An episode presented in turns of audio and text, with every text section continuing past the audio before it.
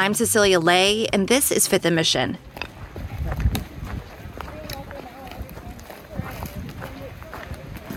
Up in the mountains of the Sierra Nevada are some of the largest sequoia tree groves in the world.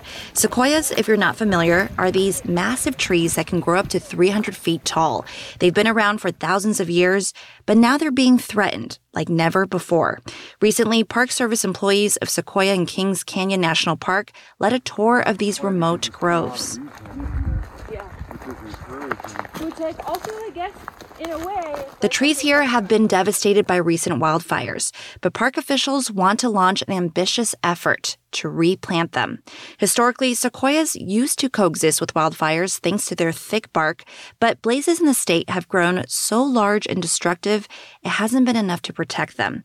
Replanting the world's largest trees might sound like a valiant effort, but some in the scientific community think it's a terrible idea. Today on Fifth & Mission, Chronicle reporter Kurtis Alexander explains the debate. How much should humans intervene to rebuild ancient sequoia forests? Kurtis will share how the debate is highlighting the way that climate change is complicating and changing the relationship between humans and the wilderness. These sacred trees are facing a mortal threat. Is the best route leaving them alone? Kurtis, thanks so much for being here. Thanks for having me. Kurtis, nearly a fifth of the world's sequoia population has been wiped out by wildfires, and experts say that the loss of these trees is unprecedented because sequoias are, quote, an iconic species. Tell me what makes these trees so special and distinctive. Well, as most people in California know, these are just amazing trees. They're the largest trees in the world. They can grow to 300 feet tall and be 30 feet wide at their base. And they only exist in a small portion of the Sierra Nevada, basically a band on the western slopes from the southernmost point of the Sierra Nevada up to about Yosemite National Park. There's a few groves to the north, a few outliers, but most of the trees are right in Sequoia Kings Canyon National Park and the surrounding national forests. So there's not a lot of them, and they're pretty spectacular. And do they play any sort of specific role in the ecosystem? Yeah, I mean, these trees, as anybody can attest to, are just a place like no other. You go into these groves, they're dark, they're wet. There are hundreds of species of birds, mammals, and amphibians that live in these forests. I, I think one of the most unique is the Pacific fisher, which is this carnivore that lives in trees, and it's pretty rare in the Sierra Nevada. And another great quality of sequoias is that they've been able to endure burning in the past, but What's been different about the fires of recent years that have made them so destructive to sequoias? Sequoias were once thought to be largely immune to wildfires. They can live for 3,000 years and folks who have seen them have seen the burn scars up their trunks. They can rise 100 feet or more and may have been there for 100, 200, 500 years. So these things don't burn very easily. They also have these like sky high canopies. So when there's a fire going through the forest, the flames can't often get up to the leaves and needles of these trees. And the sequoias also rely on fire to actually reproduce the heat, the fire, the flames open up their cones and allow their seeds to disperse. And the flames also clear the ground to create space for the seedlings to grow. But over the past several years, probably starting in about 2015, people began seeing that some of the wildfires in California began actually killing these trees. It's happened before, but not at the scope that it has in recent years. And I think the reason is just the fires have gotten so much bigger and hotter and more more destructive. We've seen the outcome and the repercussion of that across the state with more communities burning, more people hurt in wildfires, and uh, the sequoias have just been caught up in that fallout. So that has led to efforts to rebuild sequoia groves in the Sierra Nevada. And we're talking about, as you mentioned, replanting trees that are hundreds of feet tall, that existed for thousands of years. And this sounds like a very daunting task. What exactly does this effort entail? There are a handful of efforts already underway in the southern Sierra to try to replant some of these burned groves. Most of them are in national forest land or state lands, and in a few cases, some private lands. But it is a daunting task, as you mentioned. The folks planting these trees certainly aren't going to live to see the growth of these trees, but it involves basically getting seeds from these groves growing them in nurseries and taking the seedlings, they're mostly first year seedlings, which are about eight inches tall, and bringing them out into the forest and putting them in the ground. In the case of the proposed planting at Sequoia Kings Canyon, we're talking about tens of thousands of sequoia seedlings. So it's a lot of trees. It's going to take a couple of years to do the planting, and uh, they're going to be monitoring it for 30 or 40 years just to see how the new forest comes to life. And interestingly, a part of this effort also includes bringing in seeds from outside of the local area in order to increase genetic diversity. Why do it that way? Well, if you've got trees that burn that were 3,000 years old, which was the case in these recent wildfires, uh, their offspring aren't necessarily going to be the best adapted to the changing climate. At least that's what scientists are telling me. These young seedlings are going to have to weather a much different climate than their parents did a thousand years or more ago. So the scientists in the park are hoping to give these trees a genetic advantage. And they're doing that by bringing in seeds from larger groves that have greater diversity. They're also bringing in seeds from some of the groves farther south and at lower elevations, hoping that that stock is more tolerant to a hotter, drier climate going forward. Why do some ecologists think replanting sequoias in the Sierra Nevada is a terrible idea? Chronicle reporter Kurtis Alexander will share after a quick break. You're listening to Fifth and Mission. You can support the newsroom that creates this podcast by signing up for unlimited access at sfchronicle.com slash pod or by downloading the San Francisco Chronicle app.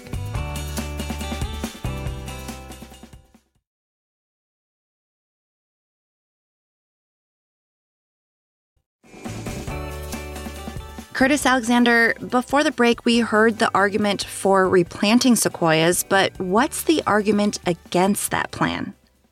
Well, there's a number of arguments, but one of the main arguments that I've heard from some of the people I've spoken to gets at the heart of this area being a wilderness area. It's a federally defined area that is meant for nature to take its course. It's not meant for roads or people. They just want it to be as it is.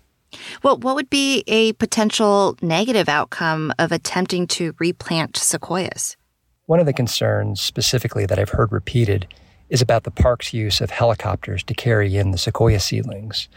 Some of the areas that are planned for planting are pretty remote, and park officials say it's basically impractical to try to get these young trees in any other way.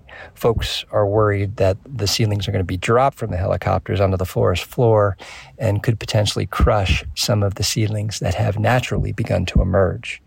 But I, I think these concerns just embody the broader reluctance that people have about going into areas that just haven't seen human intervention before. As for bringing in seeds from outside the area, some people just don't want to see the gene pool here altered. I mean, we're talking about an evolutionary process that has played out for thousands of years. So I can kind of understand all of a sudden changing that genetic trajectory can kind of scare some people. But park officials at Sequoia and Kings Canyon, they say that it's their sort of personal responsibility they feel to replant the trees. Tell me more about their argument. Sequoia National Park was founded with a mandate of protecting these trees. When these parks were founded in the 1800s, when European settlers and Californians were finding these trees, they were quite the legend, especially in places where these trees did not exist, back on the East Coast, in the Midwest, for example. And in the early 1890s, there was an idea to send one of these trees back to the World's Fair in Chicago. They had to cut it into 50 sections and they put it on a train and they hauled it back. They pieced it back together and nobody believed them. They thought it was a fake. And uh, that whole thing went down as being the great California hoax. So it sounds like there's this storied reason to replant these trees. They hold this special significance in California history. But beyond just that, those arguing in favor of replanting sequoias say there's an urgency to do it quickly. Why? Well, according to some of the park scientists and some independent researchers I've spoken to, there's nothing short of the future of these groves at stake. With so many trees killed in such a short span, We're talking about 85% of the area that sequoias live on being burned in wildfire over the past five or six years. People are concerned that these wildfires could kill even more sequoia trees and threaten them even further.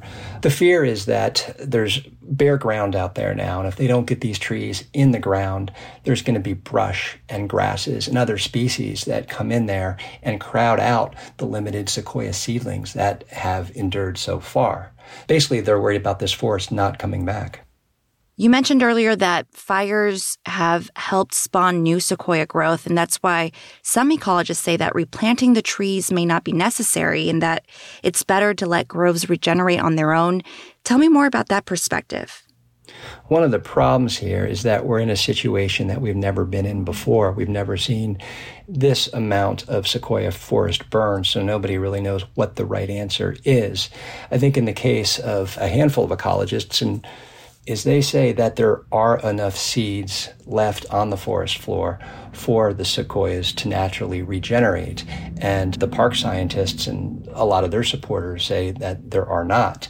No one really knows what the right amount of seedlings needs to be or what the right amount of seeds needs to be. So it's kind of a question, and people are seeing it differently. The heart of this debate seems to be how much should humans step in to help nature out? How much human interference should be allowed when it comes to the wilderness? But as your story points out, and what I found really sort of fascinating to meditate on is the fact that climate change has made identifying areas designated as the wilderness really complicated. Explain that more to me.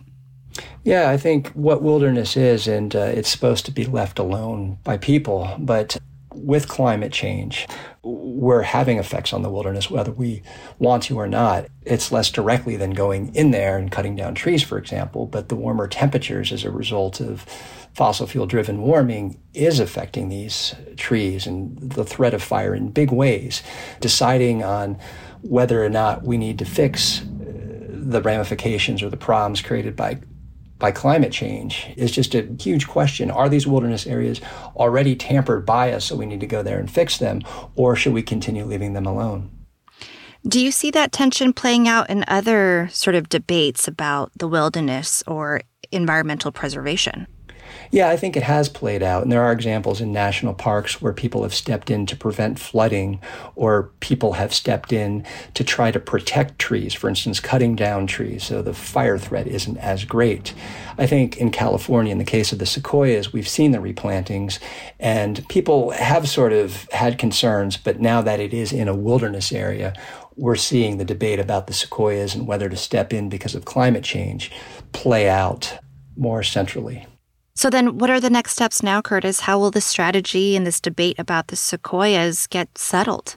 There are a handful of environmental groups that so far have come out against the park's plan, but with the comment period still continuing, I, I think there's going to be more people, more people taking sides and expressing concerns. There is one effort by Wilderness Watch. They're a national nonprofit that protects wilderness that is raising money to fight this plan. So I don't think it's going to be easy for the park to push forward. They're going to have to address some of these concerns and see if they can push it through. The officials at Sequoia and Kings Canyon National Park are hoping to launch this replanting effort this fall. This is the final version of their plan. They're taking public comment through the first week of August. At that point, they'll address the concerns. As long as things are looking up from their perspective, they'll proceed with the planting this fall. Kurtis, thanks so much for helping us understand this angle of climate change's impact. I appreciate it. Well, thanks for having me. Kurtis Alexander covers the climate for The Chronicle. Find his reporting online at sfchronicle.com and on the Chronicle app. Thanks to photographer Kyle Grillo for the audio clips you heard earlier, Gary Baca for the edits, and thank you for listening.